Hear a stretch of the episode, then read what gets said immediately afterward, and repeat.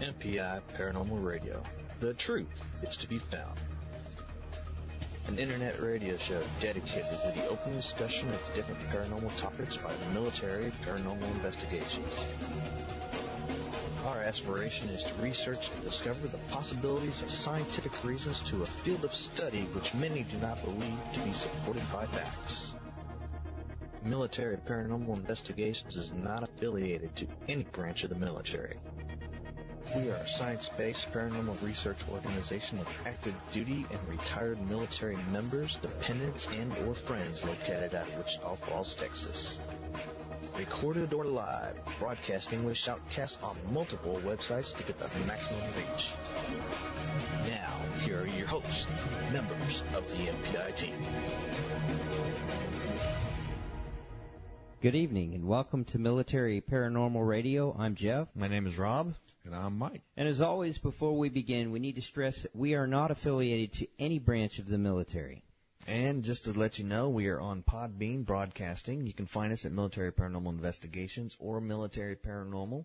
And as always, we like to give shout outs to all our new members that are subscribing to us. We have a Josie AB82, a Matt Baker 035, Joshua Hall 181, Tamra underscore Davis 15, Scooter 06RB, One Quantum, Dead Zombie 309, Brian Pertel, Fire at Will, and our newest one is CPR 0666. We also had a like on our last show from Mike Six. And you can also find us, we've uh, started to put our episodes on TalkShoe.com, so go out there and look for Military Paranormal Investigations Radio, and you can find all five episodes that we have so far out there. You can send us a message at radio show at militaryparanormal.com. You can also find us at militaryparanormal.com. And just so you know, our online forms are back up. If you're having a possible issue at your at your residence, you can send us a message for a uh, requesting of an investigation. And you can also find us on our forum if you need to post something, find out a topic, or just want to check it out. You can go to militaryparanormal.com backslash forum, and you can also find us on our Facebook, Military Paranormal, all one word. You can find us on Twitter at MPI underscore paranormal. We've got everything. All of our podcasts are going up to iTunes. So if you have an iDevice, you can, you can download it there. Just search for Military Paranormal Investigations. You'll be able to bring us right up. And we're on YouTube at Military Paranormal. If you go on there and you like and subscribe to us, once we get to 100, we can get our own URL. It'll be a little easier to find us. So if you go in there and like that for us, that'll help us out immensely. Right now, we are actually sitting at 16. I just looked about 10 minutes ago, and we got a new subscriber out there. Good. So That's Good awesome. deal. Well, tonight's show's going to be very interesting. What we've done is we've each picked a topic that we find an interest in, and uh, we're going to talk to you about those topics. But before we go on, we need to remember we on our last show we had that EVP. we had an EVP that you played. Yeah, Mike, you weren't here for it, but I know you listened to it out there, and it's the one that we had in our last investigation that we just did. We put it out there to find out what people might think that was out there, and we told them that we would go ahead and tell our version of what we thought it says. So I, I figured we can go ahead and let you listen to it because you haven't listened to it like we have. So we'll let you listen to it now, and then go ahead and see if you can figure out what it says for because we didn't get any comments whatsoever on it. So Right. we'll just tell you what we thought it was. So let me go ahead and pull that up for you real quick. Let's see what you think it says. It's not you. It's not you. It's not you. It's not you. All right, that that was normal sound, no enhancements. So now I'm going to turn up the volume for you. Tell me what you think it says now. And this is when you were in there and you guys said that you heard a sound. We kept hearing a growl. Mm-hmm. At first, we thought it was someone's stomach.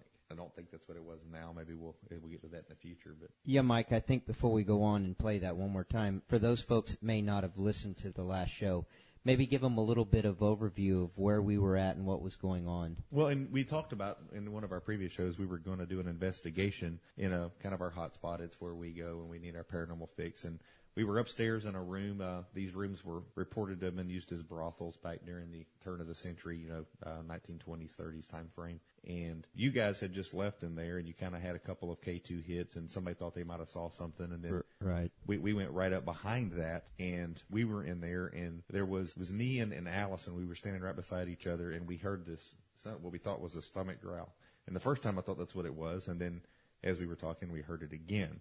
So I think where we're at at this point in the audio clip is whenever somebody says that, I'm like, was that you? Uh, you know, is that is that one of your stomachs that's doing this? Right. All right, you heard it normal, so here's it turned up a little bit. It's not you. I heard that again. Coming from that, that, It's not you. I heard that again. Coming from that, that, It's not you. I heard that again. Coming from that, that, It's not you. I think what you hear is you say you hear me say that's not you, Right. and then right after that you hear the other two females that were with me talking, and that's all we had up there.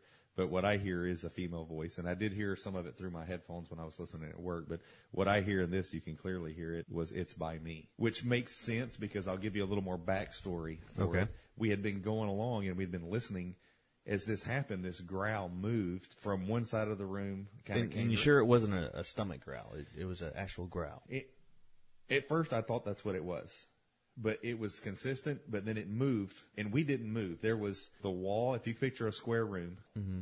no one was there in the corner, and then there was Allison, and maybe a body's width apart from her was me in this corner. Everybody else was on the other side of the room. If you walked into a room, if you looked to your right, we would have been in that corner. Okay. And where we heard it was almost like where the light switch would be when you walked in a room, kind of right in that corner, right around the door as you come in. Speaking of light switch, you and I talked about that earlier. yeah. Oh, oh, continue, but I'm sorry to interrupt you on that one, but yeah. And then as it happened again a, a time or two, it moved to where it was actually literally in between me and Allison when it was making the sound. And at this time, and if you remember, we we talked about it when we got through with our investigation. Later on in the night, Jeff had felt like he got touched on the top of his head. Right. Well, in that room, when we were hearing this behind us in the corner, because we're standing, Allison's on one wall, I'm on the other wall, and their only space is like a body width apart in the corner. And what we heard was coming from this corner between us. That's when Allison had said, "Well, that's when I felt like something touched me on top of the on top of the head." And at that point in time, Jeff had not communicated to her. It was I'm getting this information together. Right. So anyway, I think it says it's by me. I'll give you my take. I think it says because it's by me. Yeah, that's the same thing I heard. Because it's by, not because, Yeah, but because it's, it's by, by me, me, yeah. is what I heard. So it's close to what you said, and you and I agreed on the same thing. Right. Normally, when we're doing footage review and everything, the way that we approach an EVP is everyone will listen to it and we'll write down what we say it is, which is why we played it for the audience out there last week to see if we had anyone come and say what it was. Right. But no one did, so we'll just go ahead and we all wrote it down, and you and I both agreed we heard the same thing. And you hear semi to the same thing. So let's play it one more time at normal. And I guess, Mike, uh, my question would be: Is you, you're 100% sure it was not one of your other female persons in the room with you? You know, there was two in there. There was it was Lori and Allison, and you can hear both of them Okay. responding to me when I say that's not you. You can hear both of them responding to me, and you hear that voice in the middle. And the, the thing is, when you hear me, it's almost drug out. You know, it's like me. Yeah, and I didn't hear that till tonight when we played Right. that again. I don't think you know if one of them had responded to me, but and also when I hear in this is the first female that's talking back, which I think is Lori saying something back to me. You can hear her stepping over Right. the the me. Right. Yeah, and that's one of the things that we make sure that we tell all of our uh, investigators that are going in when they do a, an EVP session. You definitely want to make sure that you don't whisper, Don't whisper, talk loud. and also when you ask a question or make a comment, you want to pause for a minute because that way, if something is trying to communicate with you, you're not stepping over it. And we were doing an, we were doing an actual EVP session during this. We actually were asking questions and things like that. And what we were getting though is, the growl sound that was coming back. Right. And, and and we had some K2 hits, and we're going to talk about it a little later in the show with the Ovilus. We were getting a lot of hits back on the Ovilus, but we're going to talk about that in our tech review. But You know, I know we're going a little bit long on this, but I just wanted to throw this out question out to you. So, do you believe that what audio you just got? Do you believe that that is a residual, or would you feel that that is something that's actually interacting with you? I think it's something interacting. You know, we've been in this building. We talked about it. It doesn't. Something in there doesn't like Rob. No, it doesn't like me at all. Um, we didn't really have any negative things towards Rob that we found so far. We haven't been through all of the all of the well, don't footage forget, yet. I, I really didn't go up and investigate Right. this time. Right. I was strictly down in ops. I'll tell you guys, and I'll be straight up honest with you. There was a point in time that I thought that maybe this was something I didn't want to be messing with because I, I remember you saying, when and, and that's when I came down and got you guys. Right. I, I kind of called that team mm-hmm. and we said, "Hey, we're going to go down for a minute." After we left that room, we went to another room and we heard the same growl in that room coming from a corner, and that's where we heard it when we went back up the next time. right when all three of us went up. But we caught something on audio we listened to that night in ops, and I have not got a chance to go in and actually listen to that and try to enhance it because we heard something that responded. But what I heard was something almost like the first time we investigated, telling me to get out. Now we caught something on audio during the time that I heard that, but I didn't hear that. But what scared me a little bit about it, kind of got my my feelings up on edge, was this growl happened about 20 times total. Now we caught, I know that we caught some of those on audio, and I think we're going to play that maybe in a future show, but Right. the one which we do a full analysis of it. But my thoughts were, is it, if something has the energy to growl, which it doesn't, just because you get a growl doesn't mean it's demonic or anything like that. But it happened over and over and over again. And something that had that much energy to keep making this happen, it kind of concerned me a minute. And that's why I came and got you guys because I wanted you guys to get your take on what was happening. And then you kind of had an uneasy feeling and things. Right. I don't think, I think it was intelligent. I don't think, uh, you know, this was kind of our a training session for some of us. Yeah. We had a lot of people in the building. I think what it was is something didn't want us there and was trying to make that known. I do think it was intelligent though. Yeah. Okay. Well, I, I remember when we were doing setup in that first room, we saw something move in the back corner. Hmm. Several people saw that. Right. So when we went back up there, I know that I was sitting down and you were like onto my left and you were a little bit behind me and something over my right shoulder, I heard a growl as well. So I don't know if that was the same thing and I didn't even listen to the, that DAR's footage yet to know if I actually heard something with the ear and with the DAR picked Right. up. I'm really curious because we got that on the DAR, the portable DAR that we carried with us. I'm really curious to listen to the stationary ones to see what they picked up. We didn't have one in that room. That's why we carried the portable one with Right. us. Uh, that room was, really wasn't one of our hot spots we were looking at going to. But when we heard the growl the second time, we actually had a stationary one in there, and it would have been closer to where I heard the voice that I heard. Yeah. And I'm curious to see what it says, and I just haven't gotten to that area in the review. Well, if you heard a growl, I can back up the audio to the parts where it looks like there's a little bit of a noise in there, according to the, the graph. So I can back it up, and maybe you could tell us what that might be. So here, let me back this up. You need to tell me your name.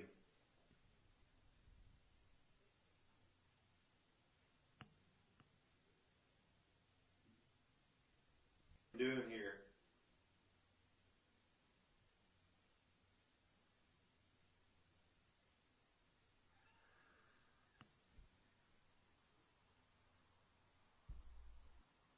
when I said you need to tell me your name, if you heard right after that, there was a little sound there.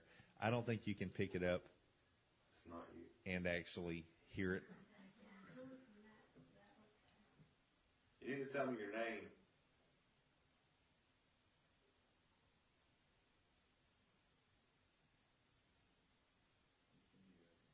It should be right about here. Did you hear that? Well, I think that That was, was someone that was saying- Cliff saying there it was. That's what I think that that part is. Okay. So we didn't quite catch it there. I What are you think doing here?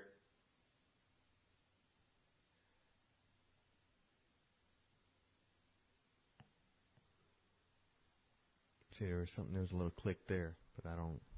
Yeah, uh, there's and, and we're gonna play it for. I hope we get to play it for for these guys maybe at one of our our next radio shows. But there's two spots that I know when we listened to the au- the portable audio back in the in ops that we caught the growl and you could hear it and, and we were playing it over the loudspeakers in the trailer and you could hear it well. So anyway, I, I think that we'll be able to hear the growl so that they know what we were kind of in response to. Yeah, we'll just go ahead and. Uh, And it's not you. And it's not you. So you you think that part right there? Yeah, because it's by me. You can definitely hear that. And, and you guys know, and another little piece of the backstory for our listeners, we have caught multiple EVPs in here. We've caught female, we've caught male, we've caught multiple male voices. There's always seems to be one that seems to be a little angrier than the others. And I kind of personally, what my thoughts are is there's something that doesn't want us in there, which is what the growl is. He's trying to scare us out of the building. Okay. And then I think that the female voice that we capture in this here is saying, "Hey, it's not me. It's she's actually." I think that's an intelligent haunt there that's Yeah. coming back and saying, "Hey, I, it's, I can it's see right how you would come to Right. that conclusion. Yeah. I can see that. Now I'll go ahead and, and get it to where it's It's not you. It's not you. It's not you. Yeah, see, and I, I hear the the cuz It's- part that you're talking about right. because it's by me. It's kind of real. so that would make sense because you both are two different people are saying it's somewhere over there, and then if it's answering because it's by me, it, then yeah, I would I would say that it's something intelligent's interacting with you. So, Okay. So hopefully you guys enjoyed that a little bit. I think we'll kind of move on into our uh, our main topics now. We're each going to talk about something. I think at the end of the show though, we're we were Yeah, we got another one that we had from an investigation that we had probably about a good four or five years ago, Oh, I think. Five years at least. Yeah, it's. Uh, I don't want to go too much in detail because Yeah. we'll be getting off topic, but stay tuned for after the commercial break. Before we get into our last topic, we'll uh, go ahead and play that one for you. So the different topics, different paranormal topics. I know uh, you weren't here with us last week, but we decided to each one of us pick a topic, just random topic. What would we want to pick? I, and me, I, I decided to go one that I really like. Okay, the Bermuda Triangle. Everyone knows what the Bermuda Triangle is, right? You got that triangle that goes from Miami on up to Bermuda down to Puerto Rico to make a triangle. The legends about this strange area have always been known for pretty much about 100 years, but nobody can still explain the strange phenomena that's going on that's in, taking place in that triangle. Or can they? It's a legendary area of the Atlantic Ocean in which, in the opinion of many explorers, a lot of unaccountable events do happen. Or do they actually, Mike? I you know. I think that there are some strange happenings. Okay. I have my own theory, but I'm going to let you keep All talking right. a little bit. All right. So nobody knows exactly how the Bermuda Triangle came into existence. Or do they know? I, like I said, was really big on the Bermuda Triangle because planes disappear there, boats disappear, different people. And so I did my research on it. I wanted to find out exactly how the Bermuda Triangle came about. Biggest thing that came about was Flight 19. For those of you who don't know, Flight 19 was a flight of five Avenger bombers that were taken off from Fort Lauderdale, and they're supposed to do a bombing run. It was called Navigation Problem. So they were going to do a bombing run up around the Bermuda Island. All in all, they pretty much disappeared without a trace. And then another plane, rescue plane, went up there, and that plane disappeared without a trace as well.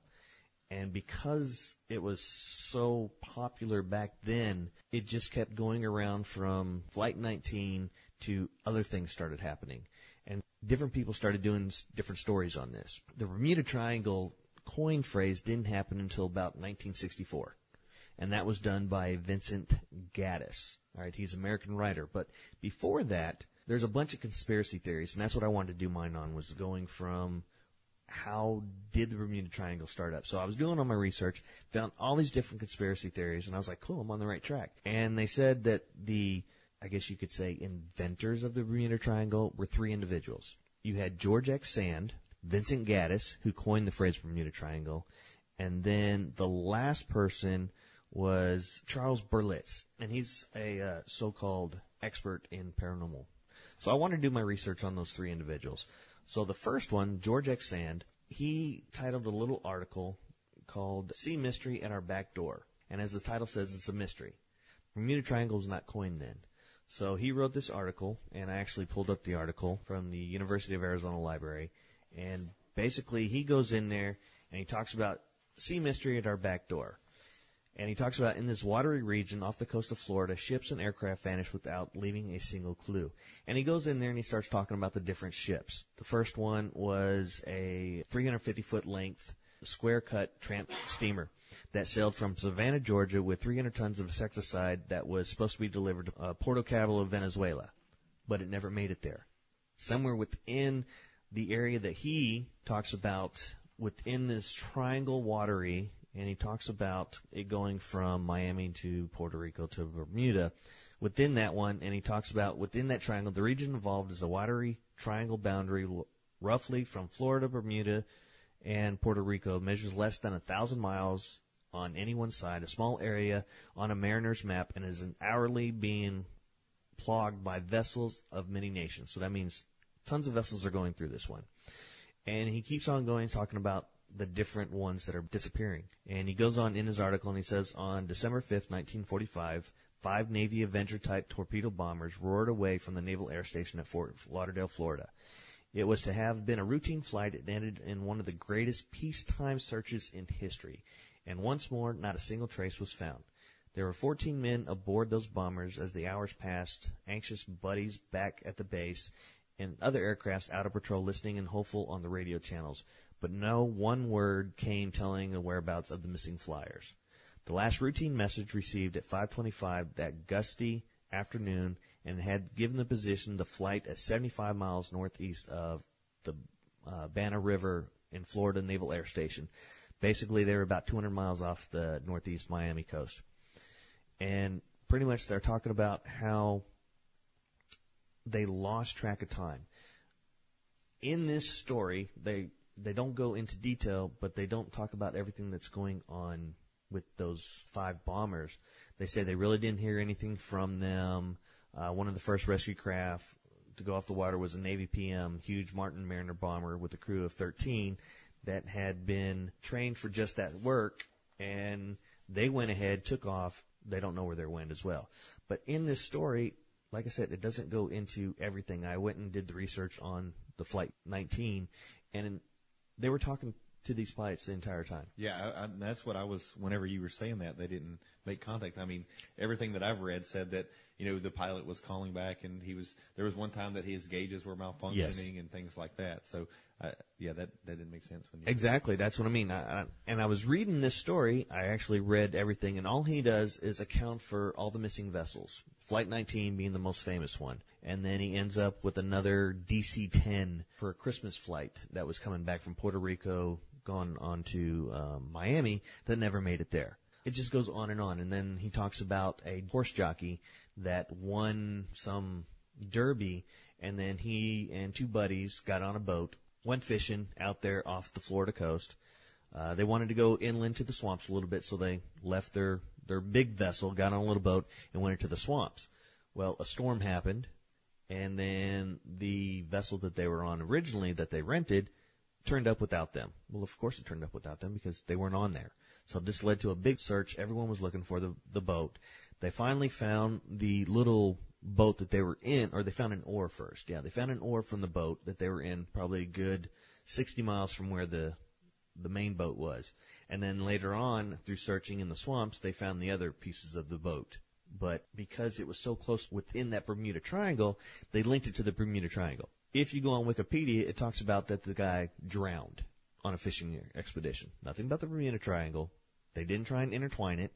And so the mysteries just go on. It's, it's a storybook, pretty much, in this article.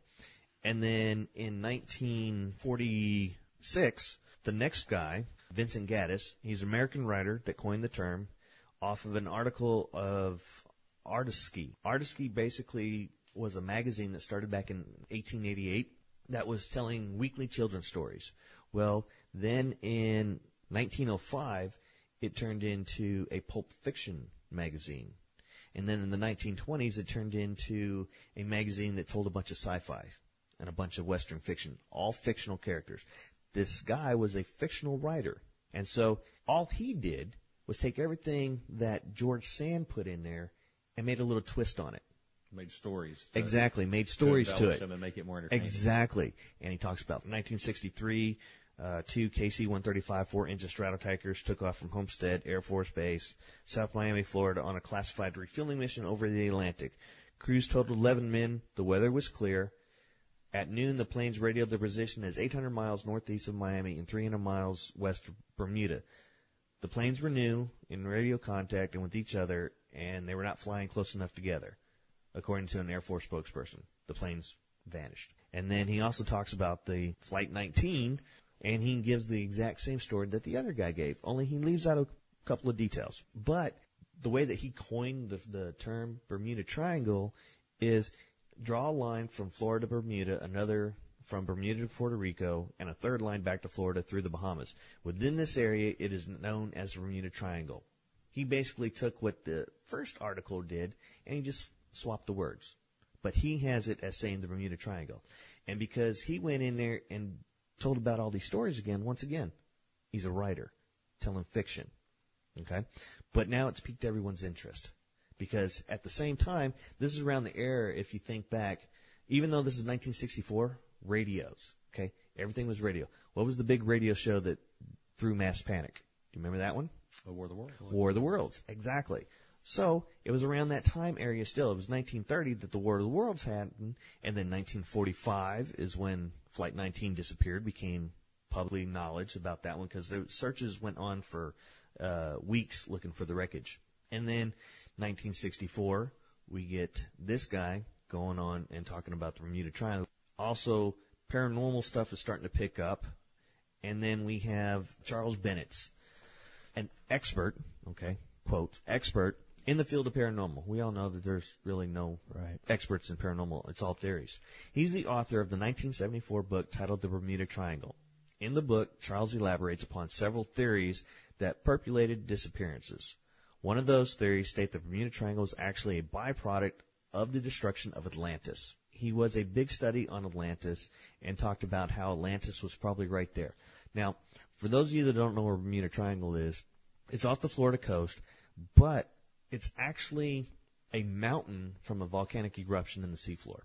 Back before the Ice Age, it rose up and it was a, higher than the Grand Canyon. And once we had the polar ice caps melt, the sea level rose, and it still left a big good chunk up there. But over the years, millions of years, you had erosion, and it finally became a plateau.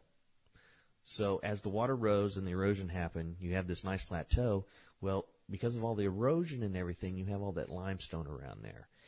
If you watch the History Channel or anything like that, they talk about all the different shipwrecks around Bermuda. Over a thousand shipwrecks around Bermuda. Well, that's because they kept colliding into this mountain that they didn't know was there. Anyone that doesn't really know about that, uh, you can find Confederate steamships down there right off the coast, but it's because they ran into this limestone that will tear any any hole up, and it would sink. Well, because it's also a volcanic area, you also have methane gas pockets. Now, you get any type of methane gas that floats to the top and bursts as a bubble, the water density is going to diminish. And if you got a boat that's going across there as it happens, it's going to swallow that bolt whole and go sink straight to the bottom. Now, I'll, I'll say I watched a study where they, they had, they tried to, and actually Mythbusters did a deal on that where they tried to make the mm-hmm. buoyancy less. And I think that everybody's kind of concluded that they say that the methane won't typically cause the boat to rapidly sink. But Right. What it could do if you're trucking along through there, it could cause you to become un, Stable. Right. The buoyancy. Right. It could cause you to, to falter or something that then you have an issue. And and I'm going to see if you go there. I'm going to I ain't going to interrupt you anymore because No, no, no, no. I, I, I want this after that. discussion. I want this discussion because, like I said, the Bermuda Triangle was a big thing with me. I, I really like the Bermuda Triangle, but it goes on that, uh, like I said, he wanted to try and tie in Atlantis being there.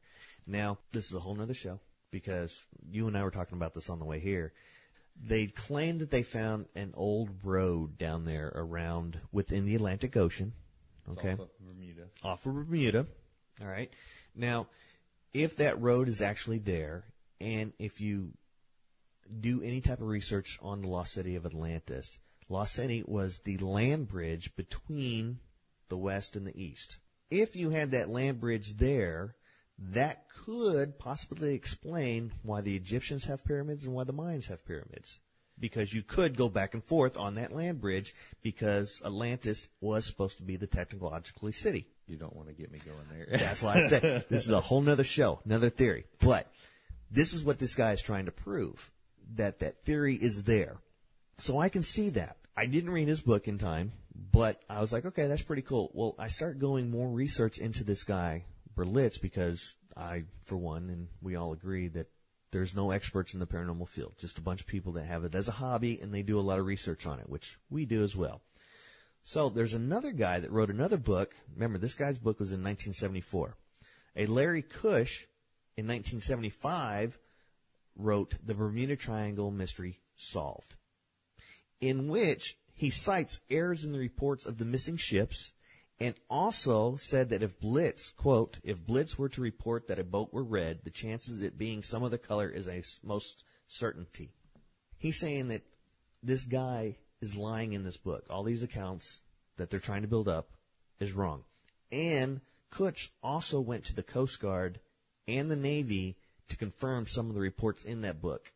And the Coast Guard and the Navy both confirmed the, the false reports.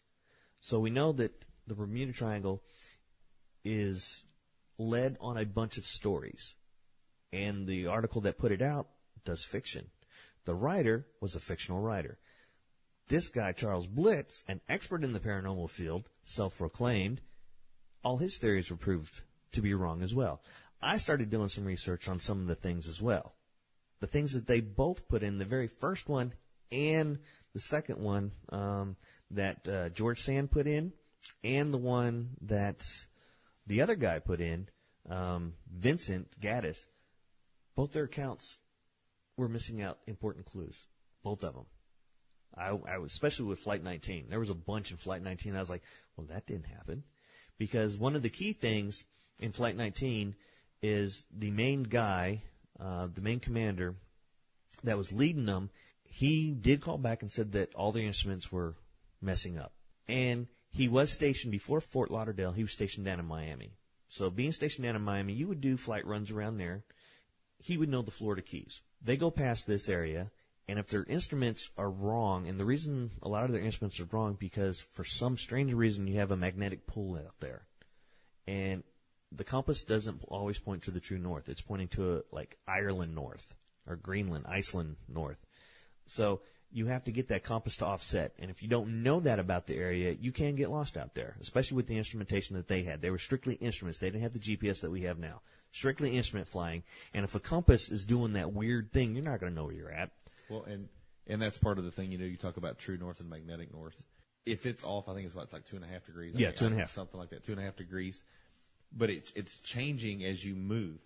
Whenever you have the magnetic fluctuations there, so as they try to correct for this, Mm-hmm. they're constantly changing direction and going the wrong direction. Yes. Now, they were all trained that if they lose instruments, fly west. Because of where they were, they would have ran into the United States. They would have ran into the East Coast somewhere if they just would have flown west. They tried to get the instructor to do that. Now, I also did some research on the instructor. The instructor three times had to ditch his plane because he would get lost occasionally and run out of fuel. See, I didn't, I haven't heard that one. Yeah. That's so he would occasionally do this. And there was another flight instructor on the flight deck getting ready to take out his crew. And he was listening to this and he's like, look, do you want me to come get you guys? And he was like, no, no, no, I, I, I see broken land right now. Um, I believe we're over the Florida Keys now. So if you're over the Florida Keys, you're going to head north now. Yep. So if you look on a map where Bermuda is, now granted, you also got to take into account that the visibility wasn't that great out there because there was also storms and stuff. Well, if you see broken islands down there, you would think they're the Florida Keys, okay? Granted, he was only there for six months in Miami, but still, broken islands, you think that you're down there, okay? Well, if you look on a map just west of Bermuda, you would see broken land as well. Another chain of islands. So he could have thought that that was it and then fly north. Now, if he flew north and they ran out of fuel, which everyone speculates that happened, north of the Bermuda Triangle is the Gulf jet stream that comes out of the Gulf and goes around. If he landed anywhere in that jet stream, you're not going to find any wreckage. Well, yeah, and that's where I was gonna uh, earlier when I said I want to see if you go there. I just watched a special the other day that they found a shipwreck that they uh, they thought was part of. The, there was another search that happened in there, and they know its last known coordinates when it sunk. Right. Well, these people were diving looking for Flight 19. Actually, they were looking for the. Um, they got a big sonar hit, and they thought it was the uh, the search plane that went after Flight 19. Right. So they dove down on it, and they find this ship. Well, they get the clues and some of the things off the ship, and they only they ended up determining that it was the ship that sunk, and it was 150 miles south of there where it sunk. The sh- the the Gulf Stream moved that ship 150 miles in the other direction Exactly. from where it actually its last known coordinates were. So yeah, that that's my you know if Flight 19 cra- went north, flat crashed there, they're never going to find them because Never. You think about how far it took a ship, and now you think you take it you take an Avenger, Right. which weighs Now, granted, the Avenger, less. right? The Avenger was built for buoyancy, so if they, they but it hits the water at exactly 150 mile an hour. Yeah. yeah. Granted, they say a crash like that, they'll stay afloat long enough to get their life vests out and life rafts and be able to do that. But even there, if they are caught in that jet stream, they're never going to be found. And then the Avenger that went out looking for them, they get out there and there's another uh, ship that sees a midair explosion. If you get a midair explosion up there and then the Avenger can't be found around the same time that and same coordinates where they were supposed to go. Granted, when they got there where they thought the wreckage was happening, there was no oil spills, no nothing. But again, Again, immediately below the surface, which I know it runs deep, but you have surface currents there. I think are like seven or eight knots. exactly. Just that's without wind or any of those sorts of things. So, yeah, it, that could have gone away. So I think with the mixture of the two stories plus that book elaborating, and he's a paranormal expert, self-proclaimed back then. I think that's where a lot of the theories came about. And so, just some of the other theories, um, like you and I were talking about, the most obvious uh, probably would be human error. The pilot instructor, Right. Okay, not listening to his other guy saying, "Okay, fly west, head towards the sun." That's the way you need to go to try and find your wealth. So, human error, that's the most obvious and also the most officially held reason for all of the most unexplained disappearances in the Bermuda Triangle right now. That's the most common one. Compass reading anomalies. That's another one. The fact that the compass reading go haywire in the Bermuda Triangle is something most conspiracy theorists rely on to back up most of the unbelievable alien, UFO, extraterrestrial, or paranormal activity theories. So the compass is, I don't know if I'm leaning more towards it being alien, but I think because that you were talking about the true north versus the magnetic north, I think that's why the compasses mess up there. So another one is going to be the Gulf Stream that we've talked about as well. A lot of theories regarding the Bermuda Triangle disappearance revolve around the Gulf Stream. The Gulf Stream is a major ocean current that runs from the Gulf of Mexico into the North Atlantic through the Straits of Florida. The current driven by the circulation acts more like a river than an ocean. By achieving speeds of 2.5 meters per second, any wreckage, debris, or even an aircraft that had to make an emergency water landing here could easily be pulled miles from its reported position in a matter of minutes. Making things worse, some of the world's deepest trenches, which lie beneath these waters, some as deep as 28,000 feet. One may imagine that should something fall into these depths, it's gone forever, right? I would think so. the uh, methane deposits that we were talking about. A lot of theorists believe that the disappearance in the Bermuda Triangle are due to the methane hydrate deposits found under the ocean beds on the region's continental shelves. Most laboratory experiments have confirmed that the bubbles caused by periodic methane bubble eruptions can sink ships by increasing the density of the water which they float. The loss of buoyancy can happen unexpectedly and often without warning, causing ships to go down so rapidly there is no way to send out SOS signals. Many argue, however, that methane hydrate deposits are found in several ocean floors across the world, and the Bermuda Triangle carries no greater risk to ships than the methane bubbles that some other place might have. I can see that one as well. Next one, unpredictable and volatile weather. Hurricanes happen out there all the time. You have tropical storms, cyclones, since the 1500s. So that can always be a theory. One of the out there ones could be time warpings, which I know you were talking a little bit about. Yeah, that's my least believed theory. Is uh, you know they, they talk about the uh, miniature microscopic black hole because a black hole. I mean, it's. I watched this article that talked about you know a black hole the size of a pin of a head would suck in our entire solar Yeah. system or something. So uh, yeah, that's. I, I think that's the most asinine one there. Yeah, they say the conspiracy theorists have some really great theories about what could have gone down. While most sound ridiculous to to the sane and logical ears, they definitely make for entertaining reads, which I completely agree on that one. They talk about how the space-time continuum can suddenly find themselves in the same location at different times, or most of the stories that happen out, if they go through the time warps, they end up in the French Revolution. That's what most stories are. So, do we have a wormhole, if you would, to the French Revolution? Go see Napoleon or something, you know? Okay. Yeah, exactly. and then you have the lost city of Atlantis. Now, granted, Plato had surmised that the ancient city of Atlantis flourished in 9600 BC. He claimed that it was the greatest civilization ever, so far advanced in science, technology, and art that even modern day knowledge of today cannot compare with it.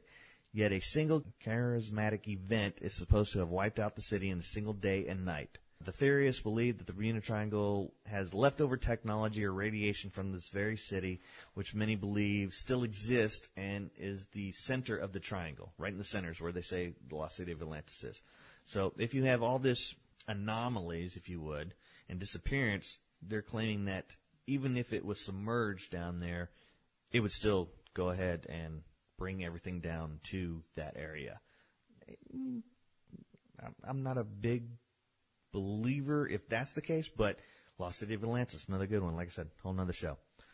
And then UFO and alien abductions. They claim that the Bermuda Triangle is where the aliens and UFOs go to simultaneously get humans and ships and all that and take them to wherever they're going to take them to and do the experiments on them. The theorists explain that events such as what happened to the Mary Celestis or even the Cyclops uh, two other boats, ships, if you would, with alien interest in us humans and other activities. Apparently, aliens are so interested in studying humans that they really love abducting a few every once in a while to conduct research on them. It seems that around the time of the mysterious disappearances, they were particularly active in that region, making their favorite human abduction spot. UFOs, of course, spa- alien spaceships, even had the power to teleport objects such as large ships and planes, which explains why no one else has ever found the floating debris. I, I'm still leaning more towards the jet stream. Now, also in the Bermuda Triangle, something that's been around for years: pirates. Pirates have been active in the oceans for centuries now, and even though incidences of ocean piracy are certainly on a decrease now, pirate activity was definitely high during the time of the mysterious Bermuda Triangle disappearances. Now, now was it all the same time within the 40s and everything? Yeah, because you don't, like I said, you don't have the technology to avoid ships coming up. You don't know. You had to see them coming, but if you had a pirate coming, it was too late then. Another one would be gravity fields. That's one of the lesser known theories about what is really wrong with the Bermuda Triangle, and is that the, the theory of the gravitational mascons or mass concentration of gravitational pulls. Just like everywhere else, every single inch of every single celestial body, actually, there is some sort of positive as well as some sort of gravitational pull. Though no one yet knows what causes them, it's still well known fact that they're probably sitting on them without even knowing it. So there, there's a gravitational pull everywhere. Everywhere that we are, there's a gravitational pull. And then the last one is that the Bermuda Triangle does not exist. Yes, there's a triangle and it was coined in a book, but does it actually exist? Many theorists believe that the Bermuda Triangle actually does not exist, and the only reason there is so much speculation about it today is because of inventive writers who saw great stories where none existed.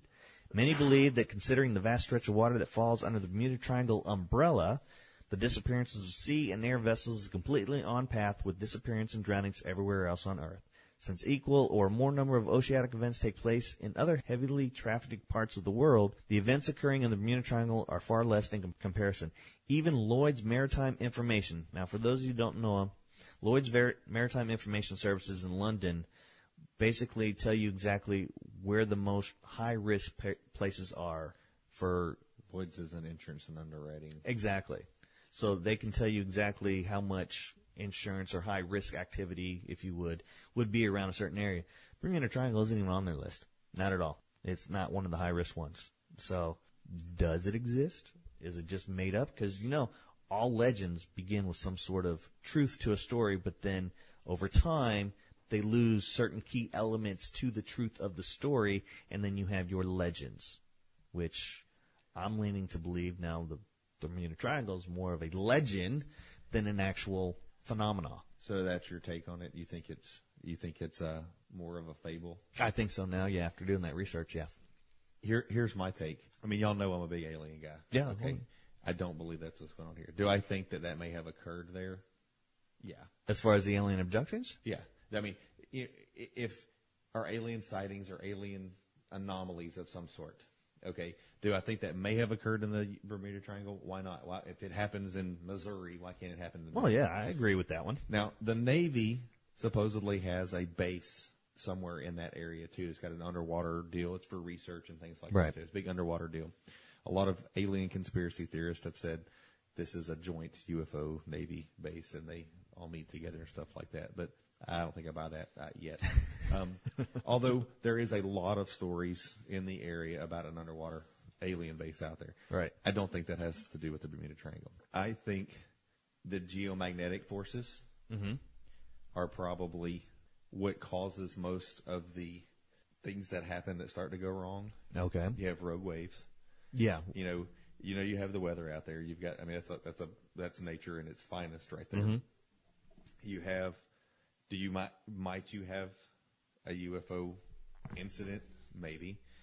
I think all of those factors combined mm-hmm. leave a mis- a mystery. Yeah, to it. exactly. A mystery to it. And then I think that the Gulf Stream, you know, if you if you anybody's ever seen the the videos of the like the helicopters flying over and showing the shipwrecks in there, mm-hmm. that gives it the creepy factor, Right. And things like that. But I think that those there, it's proven that there are geomagnetic forces, Yes. that are different in that area. There's an area in Mexico that's the same way. Um, I think that some of that, especially like you said earlier, in the days of just instrumentation and not having GPS and long range, you know, communications, Radar and, and- you know, that really made it mysterious, and that's what coined the term Bermuda Triangle. Do I think weird stuff happens there? Yeah, but I think it's probably explainable by some sort of Exactly. scientific. Yes. maybe it's not understood all Correct. the way yet, but I don't think it's anything paranormal. Exactly. I, I don't either. Again, do I think that maybe there's a paranormal incident that's occurred there? Probably. Oh yeah. I mean, there, there's It, and we'll go off on Atlantis later Yes. in a different episode. I don't think it's at Bermuda. okay. Now there is one other thing that they claim that is going on in Bermuda, and that's the electric fog. What do you know about that? They said there's only been one guy that has gone through that. Yes, and he was a, a pilot that flew A Cessna. and, and it had the uh, spirals and Yep. the, and the stuff like that. You know, again, we talk about geomagnetic forces. You talk about all of those sorts of things. Could there have been some sort of anomaly that's happened when you start having magnetic forces? We know as paranormal investigators, you start having psychological Yeah. effects and things like that. I I don't know. I don't think Now that's there. he's also the only person that's ever witnessed that. So there's no substantial evidence to back up his claim, as he's the only human to ever witness that. However, there has been other incidences that they've had paranormal, or not paranormal, but electronic fog. Well, Philadelphia experiment. Yeah. but what was that? But we created that. that was a government conspiracy. Exactly. You know what I mean? Yes. So, yeah, I, I think that um, you know, we talked about it during the during the ghost stuff. You know, you have something that happens, you have the fog. Well, do I think that an electromagnetic force could possibly create a difference in atmosphere? And I, I'm not a scientist in that aspect of things, but is there a reason that's behind that? I would have to say there's probably another explainable reason Mm-hmm. than to just all of a sudden jump off on the paranormal trip. Yeah, I That- totally that's agree. my You're over there awfully quiet, Jeff. Well, uh, I don't have a whole lot to say, but I was when I was doing the the research because I knew what you were going to talk about. I went to the History Channel and I found it interesting that they have quoted in here when Christopher Columbus sailed through the area on his first voyage to the New World. He reported that a giant flame of fire, probably a meteor, crashed into the sea one night, and then a strange light appeared in the distance a few weeks later. Mm-hmm. It goes on to state that he also wrote about erratic compass readings, perhaps because at the time a sliver of the Bermuda Triangle was one of the few places on Earth where true north and magnetic north lined up. Right. So we actually have reports of incidences going on in the area as far back as Christopher Columbus. With the same ones, Well, the, the compass. And I think it's uh, Christopher Columbus was known to, I believe it was, if I remember this correctly, was known to like his drink. Well, yeah. And now he, his report, his UFO report, because it's been labeled as that, is actually a pretty good one. And he talks about it. Comes up. His crew even has identified that it hovered over the horizon and things like that. Could have that been a UFO report? Possibly. But I think I, I think that what you just said again, and I meant to go on this. I still think that the magnetic and the true north variances, when you're following, if you know, you know, you're going out hiking and you take your compass and you're looking mm-hmm. at the north. It's you're following this, and this is what you train to do. And this is, you know, you're I'm, I'm going to do this, and I'm going to go north. I'm going to go how many degrees this way or whatever. Well, when that magnetic and true north match up, like we were saying just then, and you're off two and a half degrees. Now think about this just a minute. You take a degree wheel. Somebody, if you're sitting at home listening, you take a degree wheel, but now go a mile in the wrong direction at two and a half degrees. Mm-hmm. Go a hundred miles in the wrong direction at two and a half degrees. You get off immensely. Yeah. And as that thing changes, as you move throughout that deal, eh, that area with the compass readings fluctuating because of that, people talk about you always steer right, you know, you get lost, you always walk in circles, that sort of stuff.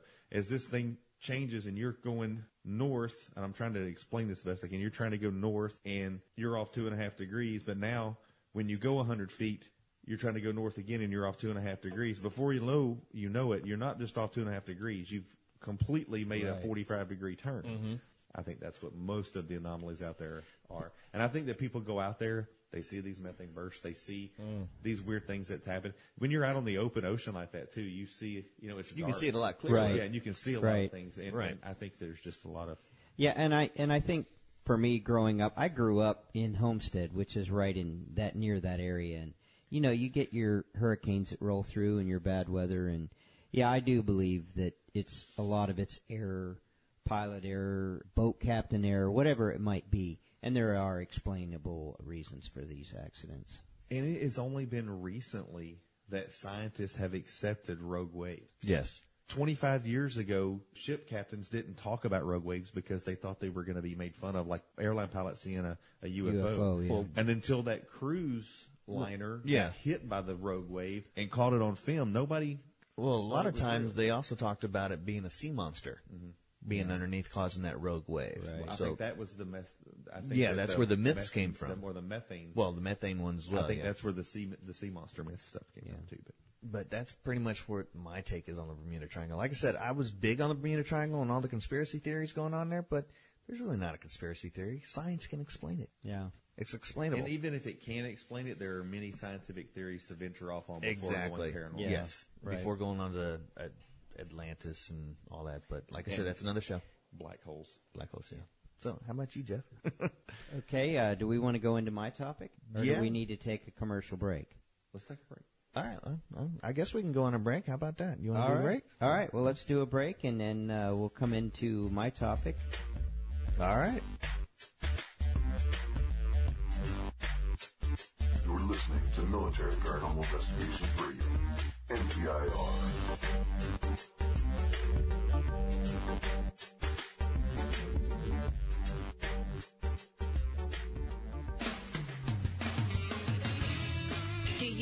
Takes to be a paranormal investigator? Or would you like to be part of a new online research team? Military Paranormal Investigations has openings in both areas. There are no requirements for experience, equipment, or even an advanced understanding of the paranormal, just a desire for the truth. MPI membership acceptance is primarily based on character and level of commitment to the organization. MPI is looking for dedicated individuals with certain personalities that are willing to investigate the paranormal with an open mind. We are not an outlet to investigate or experience the paranormal through the thrill of a ghost hunt. If you are truly interested in learning the ways to research and explain the paranormal with a professional team, then Military Paranormal Investigations is for you. MPI personnel use their individual experiences and knowledge from different backgrounds to help explain possible reasons for any claimed paranormal activity. We are skeptics dedicated to finding facts by eliminating or revealing any possible scientific explanations for such phenomena. For more information or to apply for membership, visit www.militaryparanormal.com or email us at contact.us at mpi-paranormal.com. The truth is to be found. Not available in all areas. Safety reasons, all applicants must be 16 years old. Paranormal study may cause heart attacks, fear, death, or hostile possession of monitor or other. MPI is not responsible for any injuries or discomfort caused by anything paranormal in order. Brought to you by Military Paranormal Investigations. No affiliation to any branch of the military.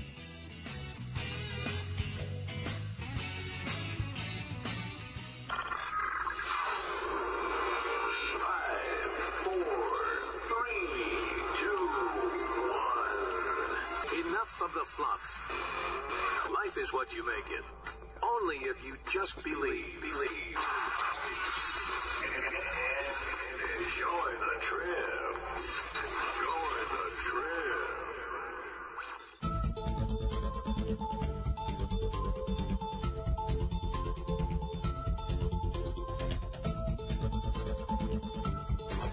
Warning, this presenter is on medication. Anything could happen this will make him worse. Welcome back. This is Jeff. I'm Rob. I'm Mike. In our last uh, topic, we talked about the Bermuda Triangle. Or the conspiracies of the Bermuda Triangle. That is yeah. That is correct. The topic that I want to go into is one that I found very interesting. And have you ever felt like when you were going to sleep or you're waking up that all of a sudden you felt like you couldn't move? Yeah, that's happened to me once or twice. How about have you ever felt like you were afraid of something but you couldn't cry out for help? Everything, it took every ounce of energy you tried to, but you couldn't do it. Do, do you feel that this could be paranormal and Well, I've heard people claim that they have some sort of paranormal experience because when they wake up, they feel like something is on top of them. Right. That they can't move. Right, and I have as well. I personally have never experienced anything like this. I mean, I've woke up and, and felt like there was someone in the room with me, but I never felt like I couldn't move or couldn't speak. How about you, Mike? No, I've, I've never. I've I've had a paranormal experience where I maybe was a little too frightened to say anything, but I, I could have moved. But Okay, well, with doing my research on this, I think there can be a great explanation for this phenomenon. It's actually called sleep paralysis. Sleep paralysis is a feeling of being conscious but unable to move. The original meaning of sleep paralysis was actually defined by Dr. Samuel Johnson in or about 1755, and it actually, the actual word before sleep paralysis was nightmare, believe it or not. Nightmare was it? Yep. It, and it was termed, uh, that evolved into our modern definition of sleep paralysis. Interesting. Sleep paralysis was uh, considered to be a work of the demons, and to be more specific, it's called incubi, which were thought to sit on the chest of sleepers. I know I've seen those stories and heard those stories of incubi. Incubus. Uh, mhm. An incubus, right? Yeah, I've, I've heard. Well, let's look at some examples of the uh, from cultures of this phenomenon. One of them that I'm familiar with, I've always heard about the night hag. Okay. Uh, the night hag is a fantastic creature from folklore of various peoples, which was used to explain the phenomenon of sleep paralysis. Actually, I found it interesting that a creature was portrayed in William Shakespeare's Romeo and Juliet. I didn't know that. In Romeo and Juliet, they had a sleep paralysis or a creature. Creature, that is correct. I don't know the name, and I'll uh, maybe uh, for next show I'll uh, come back with that. Yeah. Uh, some believed, actually, as we talked about in the uh, Bermuda Triangle conspiracy theory, some believe that it was a work of alien abductors. Now, uh, Uh, bec- well, what do you mean? Well, I'm gonna look at you because you're the big alien abduction one. So I figured, you know, maybe you heard something a little bit about this or have a theory on it. I, I, I do. I think it's totally different than sleep paralysis. I think that you know, I don't know where my. I honestly don't know where I stand on alien abductions yet, but I think that that's probably a different Type. Yes, I don't Oh, think it's okay. what. I don't think it's what we typically think of as sleep paralysis. as I was doing this research, I found a long laundry list of folklore, and if if you have the time, go out and uh, Google sleep paralysis and do the look uh, over the folklore. But I'm going to give you just a few examples that I thought were uh, pretty interesting. In the southern states of the United States, they refer to this sometimes as witch riding. Witch. riding. Witch riding. In Arabic culture, sleep paralysis is uh, often referred to as jatham, and it was uh, literally means what sits heavily on something. I found it interesting during the Salem witch trials, several people reported nighttime attacks by various alleged witches, including Bridget Bishop. They feel that these may have actually been sleep paralysis So, events. see, and I've heard other stories of of of which is causing you know you can't move. Well, you can't move, but- right? I, I, but I think, and, and now that you've said this uh, and brought this up, I wonder if that was sleep paralysis in those situations. So with the well. Salem witch trials, they're saying that these witches were causing the sleep that paralysis. is, uh, they were. It, that they were actually experiencing, experiencing the sleep paralysis, but they saw them as witches, and that's what. So that's what. Oh, now I see what you're saying. So Yeah. they were experiencing sleep paralysis, but because they were in the Salem and all the witchcraft was going Right. on, they figured that it was the witches doing That it That is correct. Okay. That is All right. correct. Okay, so now that we've looked at a little bit of the folklore, um, let's go into the scientific uh, information, but information about it. I'll try to keep it as generic as possible. Sleep paralysis usually occurs at one of two times. If it occurs while you're falling asleep, it's called hypnagogic. This is considered the transitional period from wakefulness to sleep. Hypnagogic. Hypnagogic. If it happens as you're waking up, it's called hypnopompic. This is the transitional period from sleep to wakefulness. All right. Okay, so basically what happens with this hypnagogic sleep paralysis? Basically, as you fall asleep, your body slowly relaxes. Usually you become less aware so you don't notice the change. However, if you remain or become aware while falling asleep, you may notice that you cannot move or speak. And this is why you're trying to fall asleep. That is while you're trying Okay. to fall asleep. You know, and I know this sounds really crazy, but you know, I've been if you've ever been so tired sometimes as you go to fall asleep and something happens, you're very slow to respond, and and I think that well, I remember reading something about this one time about that's that some people kind of get stuck Right. there for a minute. Right. Uh, so now, what happens when we get into the hypnopompic sleep paralysis? During your sleep, your body alternates between REM or rapid eye movement and non-rapid eye movement sleep. I think we've all heard of those. One cycle of REM and, and NRM, as they call it, sleep lasts about 90 minutes. NRM sleep occurs first and takes up about 75% of your overall sleep time. During this NRM sleep, your body relaxes and restores itself. At the end of that, you slip into what is called your rapid eye movement. So first you're starting off with the non-rapid eye movement for about you said like 90 minutes, and Right. Then you slip into the That- deep sleep. That is correct. All right. So basically, you're, when you're in REM, your eyes move quickly and dreams occur. This is where they say dreams actually occur. But the rest of your body remains very relaxed. Now, this is what I found interesting. When you enter this REM sleep, what happens in your body, your muscles are actually turned off.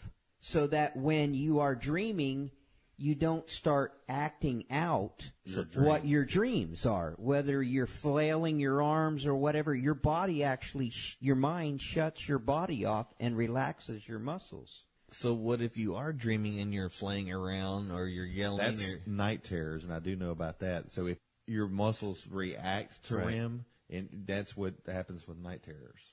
okay. Yeah, and see what they're saying is, is if you become aware uh, before the REM cycle has finished, you're starting to wake up, and that's when you notice you can't move or speak because your muscles are still relaxed. Your brain wakes So, up, but your uh, muscles so it's still Right. turned off. Right, it's turned off. Your your brain is waking up, but it hasn't released the muscles in your body, so you can't move. Because I had a student today talk because we were talking about this this podcast tonight, and he was actually talking about how he actually had sleep paralysis, and I, I really honestly didn't know much about it. I just know the sleep paralysis it it keeps you still mobile, makes you feel like something is on your chest where you can't move. That's what I figured it was, but I had no clue that your muscles are actually turned off during this cycle. That's that's pretty interesting. Research shows that it's believed that four out of ten people suffer some form of sleep paralysis. I found that. I mean, that's almost fifty percent. Yeah, almost That's a lot. Now they're not talking about some form. You're talking about just something, but it's not necessarily Well, that they're might be all like be- what I was talking about. I've I've been so tired that I fall asleep, and then, for example, you know, like when your kids were little, Mm-hmm. and you hear them crying, and I, and you kind of get into a banter with your wife about it because well, you didn't go get the kid, or whatever, Right. but sometimes it physically don't respond to it right away. I wonder if that's part of that. And and it could be. Um, it, it- it's interesting to note that it's often first noticed uh, when we're teenagers.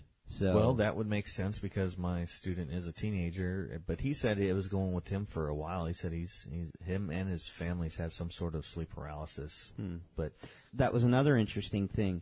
During the research, I was reading that it says that sleep paralysis is hereditary.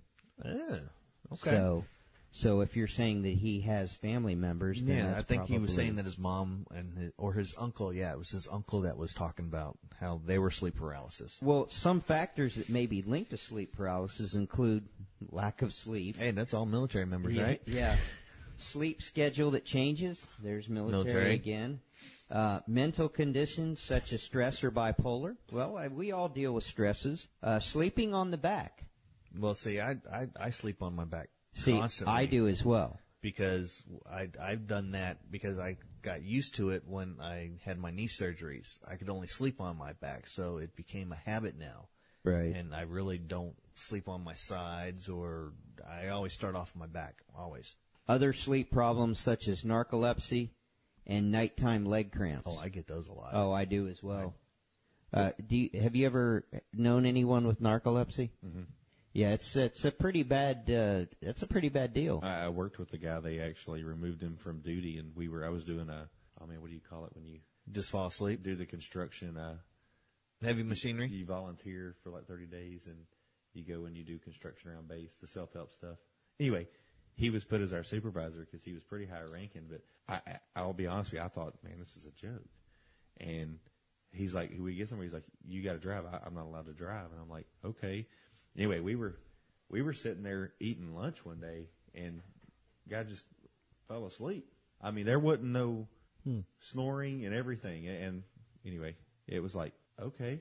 I, I never really believed it till I met him. I, I Yeah, we we had a chief over in uh, Germany that had I, I didn't know it at the time he had narcolepsy, but they always used to go in and when they didn't want to deal with him, they'd go in and put a candy bar in his desk. And you know he liked chocolate, Right. But chocolate triggered that yes, narcolepsy. That's what that's what this guy told me too. It And shock the- triggers it. Chocolate triggered it, so he would go in there, he'd eat the candy bar, and within like thirty minutes, Chocolate triggers a lot of brain issues. right? Well, I know chocolate's good for other stuff, but yeah, I, that's the first time I heard of it triggering. But th- this guy would do this, and he'd just wake up and like 15 minutes. Yeah, that's the way he would too. He'd be asleep at his chair within thirty minutes. Well, see, I, I figured that would be considered, well, not considered, but I figured that would have something to do with the lack of sleep because I fall asleep. Sometimes I'll be, you know, doing something, especially around the keyboard, Right. and I'll just not, oh, what, what the heck? I'll nod off, or I'll be sitting there watching TV, and because I'm working the two jobs and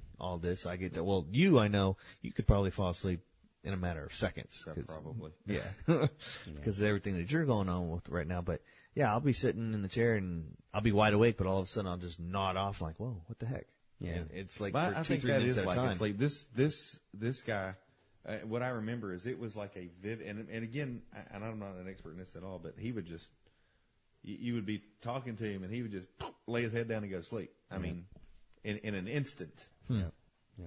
Okay, so how is sleep paralysis basically diagnosed? Uh, it says that if you find yourself unable to move or speak for a few seconds or even minutes when falling asleep or waking up, then you're likely having an isolated recurrent sleep paralysis.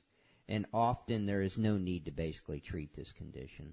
So if you're falling asleep at the wheel, well, now if you're falling asleep at the wheel, then you're dealing with narcolepsy. We're talking okay. sleep paralysis. oh, okay, yeah, I'm, sorry about that. All right, all right. If you feel anxious about your symptoms, symptoms leave you very tired throughout the day, or your symptoms keep you up during the night. So this is strictly for sleep paralysis. For sleep paralysis. Your doctor may ask you to uh, describe your symptoms. You may want to keep a, a sleep diary for a couple weeks to give the uh, doctor some information. Discuss your health history, any sleep orders, disorders you might have, and then basically how is how is the uh, it's treated. As it said, most people don't really need any kind of treatment for sleep paralysis. Um, they may need uh, to treat the underlying conditions such as narcolepsy. Do they do any sort of test? like Oh yeah, they'll do sleep studies. Okay, because I had to do a sleep study once, but it wasn't for any of this. It had to do with the whole, um, Sleep apnea. yeah, the sleep Mhm. apnea. Is is that the same type of test? Yeah, I would think so. Okay. I would think so. So uh, treatments uh, for uh, sleep paralysis, a lot of them are very simple. Try improving your sleeping habits. Mm-hmm. You know, uh, I know for me, one of my biggest downfalls is I have to have the TV on in the room. Really? I cannot sleep at night without some kind of sound. My my wife is that way. I'm the other way. I, I can sleep. I like to have it on to go to sleep, but at some point in time, I like it to get quiet. Yeah. Yeah, and- I need quiet too. And the thing that bothers me is the light from the TV. Yeah. That's what bothers me, me. It's like turn the damn thing and off. s- and see it doesn't bother me. In fact, my wife laughs at me because there are times at night I'll have the remote in my hand, and she'll go and shut the TV off, and I'll wake up. I'll sit up. I don't know this, but I sit up and tell her I was watching that, and then I'll lay my head back down. She's like, "Sure you are, honey. Go back to sleep." Okay. So now, sleep paralysis.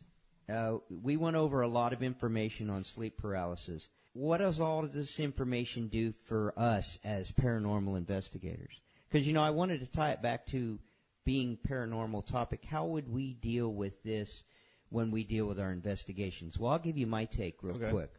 My take on it is, is when you go out and you have someone that you're interviewing for something going on in their home, and one of their complaints is that they have the feeling that, you know, when they're waking up or when they're falling asleep that they feel like something's on their chest. This would be something that you would want to think about. Well, yeah, you would probably want to answer that in one of your original questions because I know we have the whole list of questions that we asked, but I don't think we have anything on there about sleep studies or anything. Well, not really. Um, I know we ask questions about, you know, uh, maybe sleep habits, but we don't really truly get into that because I really don't think we've dealt with a client yet to where they've talked about No, I felt don't- I like don't there think was we have. something sitting on them. I I think you know you'd want to make sure that they haven't had something traumatic, Right. so that they're like, in you know, in my instance, we have a lot of family issues. It's kind of happening right now, and and I'm extremely tired. So if I if this happened to me tonight, I can now say, hey, it's probably just lack of sleep and these sorts of things. Yeah. amazing. Yeah. So you would probably want to figure out a way to make that part of your questioning to find out what's changed in their life, if anything, Right. Yeah. that Have may they, be causing that. yeah. Have they dealt with maybe some new stress uh, issues where maybe they've moved into a new place? It's stressful. They don't sleep well. Mm-hmm. You know, and as we all know, when you don't get sleep, your mind can start playing many tricks oh, on you. oh yeah, that because one of our cases out in uh, Snyder Yeah. was because of the lack of sleep that was going on and the hallucinations and then the, the high EMF, EMF, yeah. and all that out there. So I think all of that could have something to do with it as well. Yeah. So, like I said, I just wanted to bring this as a topic because I think it can help maybe other uh, our team and also those out there in the paranormal arena that may be dealing with with clients or somebody that's having issues where do I believe that there's paranormal things that might happen? Sure. I was about to ask. that. Yeah. Sure, I, I, I do believe that you know the majority of it might be able to be pushed aside as sleep paralysis, but I also believe that there there can be paranormal things that happen to somebody that are actually unexplainable. So that's my take. Yeah, I'm, I totally agree with that one.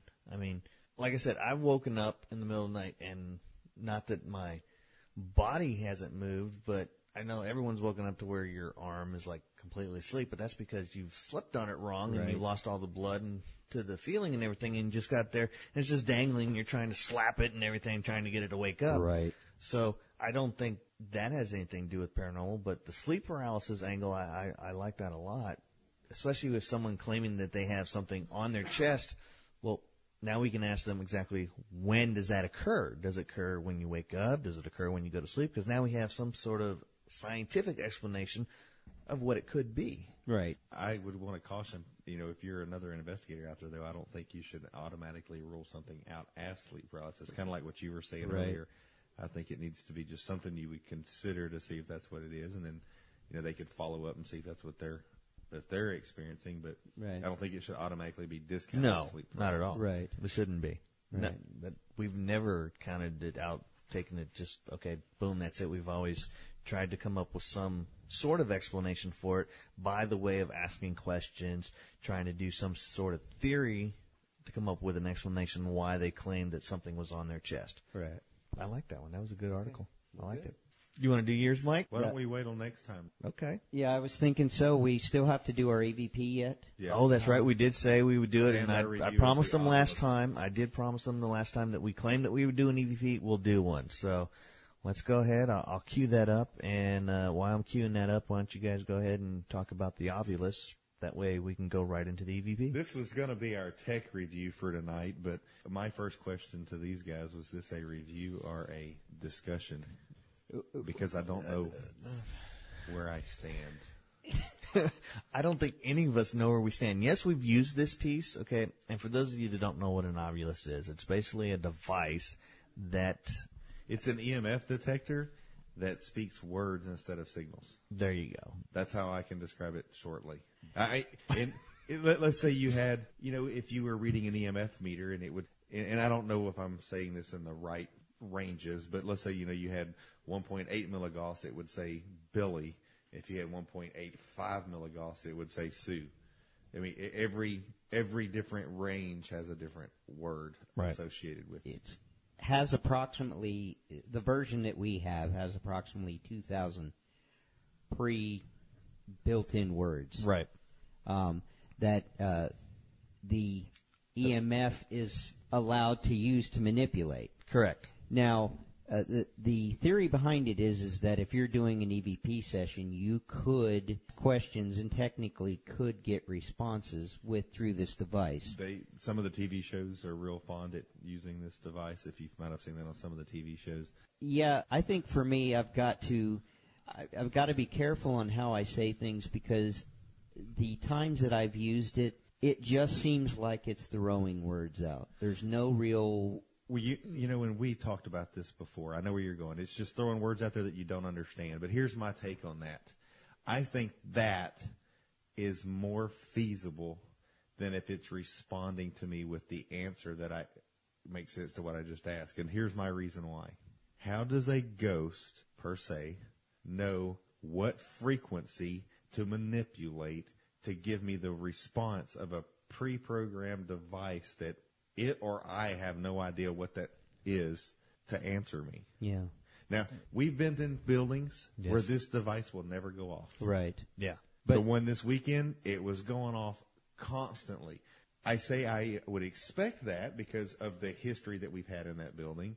But on that note, what's what concerns me about it the most is it is a readily available device that you can get on the internet for ghost hunting. Yeah. Is it just randomly throwing something out there depending on how much I shake it or move it or whatever? So like Yeah. a random word generator. Right. I, I can see that point being a random generator because, like you said, it has 2,000 words on there. Yeah. It's like a slot machine. Right. Pull the handle. What's Yeah. going to pop up? Yeah. No, th- and there's been times, and this is again the subject of another television show. There has been times when it has answered the question that I have asked, and then I ask a follow up question, and it answers that. But I think we're seriously encroaching on pareidolia or suggestion of some sort. Yes, that is definitely another another topic right there. Yeah. But I find it interesting that yes, we use this, but we've used it in conjunction with other items. Right. To get a response, if you would, like when we were using the the ghost box with Right, it. right. Okay, when we were at MacArthur Military Museum up there, mm-hmm. we had the ghost box and you had the Ovilus. Right. And the thing that I found interesting with the Ovilus is that it was you, Kevin, Destiny, and Misty were up there in that room with you guys. Right. And you were doing an EVP session with the Ghost Box, and basically this was just a, a AM FM radio where we took it out to where it would constantly loop through the frequencies. Yeah. And then the theory is if an entity wanted to interact with you, it could talk through that. The thing that I found interesting is that you got almost the same response. You guys were talking to the Ghost Box. Yeah. You had the Ovilus to the side. You were asking it questions, and you were asking something about it being in the room with you. Mm-hmm. And you got a response saying above. Right. Well, you were in the, the camera shot, and at that same time that you were saying that it said above, you see this black mass come down from the ceiling behind the girls. You see the girls get antsy. Yeah. One of them moves closer to you guys. Right. And then you see Destiny. She looked in the general vicinity of where it came down, and then she's like, "Oh, "You ain't leaving me here." And you can hear this all on the, the voice control. No, you, mm, I, there's just something back there, something back there. Right. But you had a response that said above, Yeah. and then you had something come down from above, Right. come behind you guys while you're using this, but you have the audio footage, you have the video footage, then you have the Ovilus and the Frank's box Yeah. all working together Yeah. to give you the same sort of response. Yeah, and I think that's where, as paranormal investigators, you have to, when you're using a device, no matter what it is, you need to have other pieces of equipment in there that you can back up that equipment. with. Exactly. The Ovilus is, as Rob gave a very good point of, you know, we had other devices that were able to back that up. One of the things that concerned me about it, when we talked about the random word generator, when we were using it at this investigation about a month ago, I had a K2 and a tri-field that would not key off but the Ovilus would. The Ovilus was keying off, and the tri-field on it the, would go off at the same time as the Trifield, hmm and and the K2. But there were times when the Ovilus would go off without either of them hitting. Right. So that's what scared me a little because one of those two devices should have picked up the frequency. If it wasn't in the range of the K2, it should have been in the range of the Trifield. All right. What setting did you have the tri-field on? Do you remember? I tried all three settings. Okay, because the K2 is strictly for man-made, Like 60, 50, 60 hertz, right? something like. But it's strictly for man-made EMF. To where the tri-field you can pick uh, earth magnet or or Radio waves. Radio waves. So if you try in all three, I, I can see where that would happen and not. So what type of EMF is the Ovilus picking up on? Is it man-made Right. or is it question. or Yeah. is it? Because I remember It when we would pick up on the legitimate hits on the instruments, but it would also go off when there were no hits on the instruments. Okay, th- this reminds me of the um, radio frequencies. Mm-hmm. Yeah. When we first started, right. back, we were doing a house close to the base. We were doing Dave's house, Right. and we had what Oh, we thought yeah. was the weather. Okay, we had a weather device to where we could go ahead and get updates from what was going on in the room, Right. all the temperature and all the humidity mm-hmm. and all that. So when we were doing this, they had an EVP session on the bed. Well, this device was probably in the corner of the room, but they started getting hits on the K2 meter. Yeah. Every time they would ask a question, they would get a hit, and they're like, "Oh, this this is awesome!" And they called us back, and we were watching this, and we could see it on the camera. We're like, "Go ahead, ask us something else." And they would ask us something else, and that would happen, and they'd get a response. You're like, "Oh boy!" And you know our rules: ask a response, wait a couple seconds, see if you get something. Right. So we were following our protocol, and we were getting responses, and we're like, "This is cool." But then when someone else was over there, Josh, Yeah. Ruh, he was in there and he was watching and he was like looking at his watch, looking at this. And it just so happened that every time they were asking a question, at the same time, mm-hmm. constantly, every one minute and 20 seconds, the K2 would go off. So he's like, hold on, don't ask it a question. Just sit it there. And they're like, all right. So they sat it there and he's like, it's going to go off. And sure enough, the K2 went off again. Yeah. So we searched and searched and found out that it was the weather device, stick. Yeah, the sensor. Relaying, the sensor mm-hmm. relaying back to our terminal back there. So that's why we don't use that anymore. So Yeah. could there have been some sort of device? Well, and you know, and I know I've told one of you guys. I've, I've since came down and looked at this building, and I did find you know that the power meter was transmitting a signal, mm-hmm. Yeah. So could that have picked it up? but it was keying on the radio frequency on the trifield. It would not pick up on the. If you put the K2 on top of the power meter outside the building, mm-hmm. it would key. Okay. But inside where we were at, it wouldn't key the K2. It wouldn't key the, the trifield. It would only key it on the radio wave signal of the trifield. So do we think that the Ovilus is based on radio waves now? I no, it didn't. It didn't. And it, that was like a constant thirty second or something relay that it, I forget what the time was. I did. Okay. And what again? What's weird though is it was doing it. So the trifield obviously picked up the signal being sent, Mm-hmm. but the K two was going off at times when the K, when the trifield wouldn't go off. We'll probably have to try and do some sort of experimentation with that Yeah. one then. The the biggest thing that I'd like to pass across on this is when you guys are doing your equipment purchase, the biggest thing I can say is just do your research because some of these devices can run up to two, three, four, five hundred dollars. Yeah. You really need to do your research and make sure it's what you guys want, what you want it to do, because a lot of people will just put devices out there and say they're for paranormal investigating. Yeah, there's a whole website out there. It's nothing towards ghost hunting equipment. Right. And it's Right. Yeah, do your research, people. Right. Okay. So- don't don't take other people's words that yeah, this is what we use. That's why we got the Ovilus because it was a new device. We wanted to try it. Right.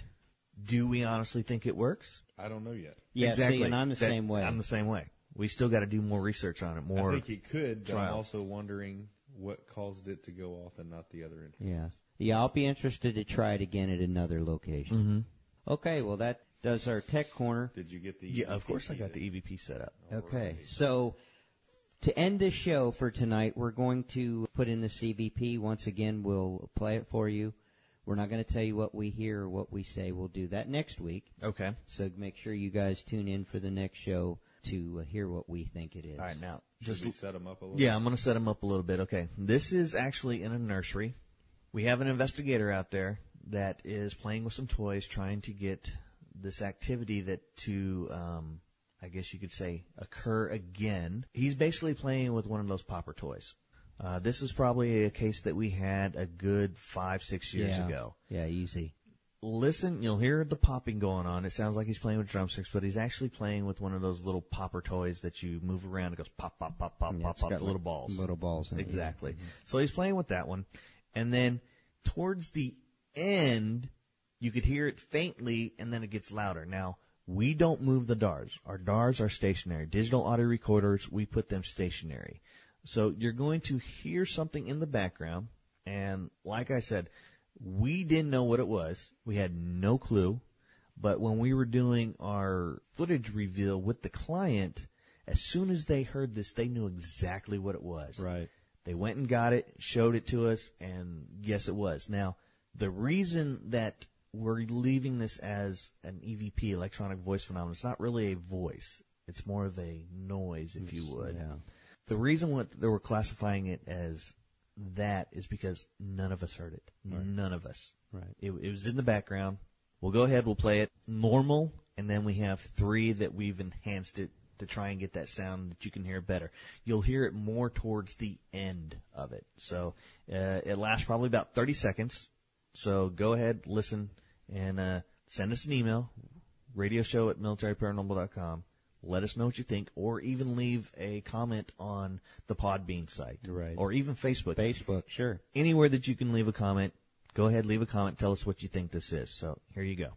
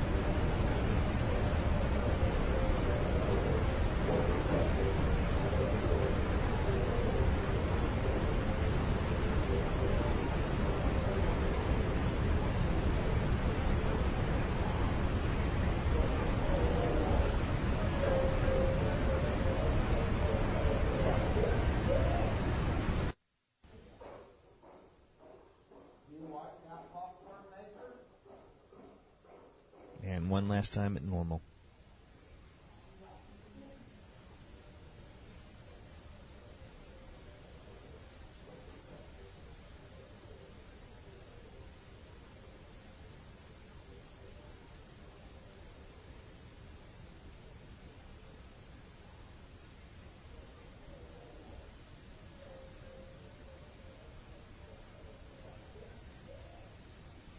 So I'd like to uh, share with you real quick. In in this room where this EVP was taken, there was actually a rocking chair that was sitting there, and I got the great chance to experience something, have a personal experience of watching that rocking chair move back and forth.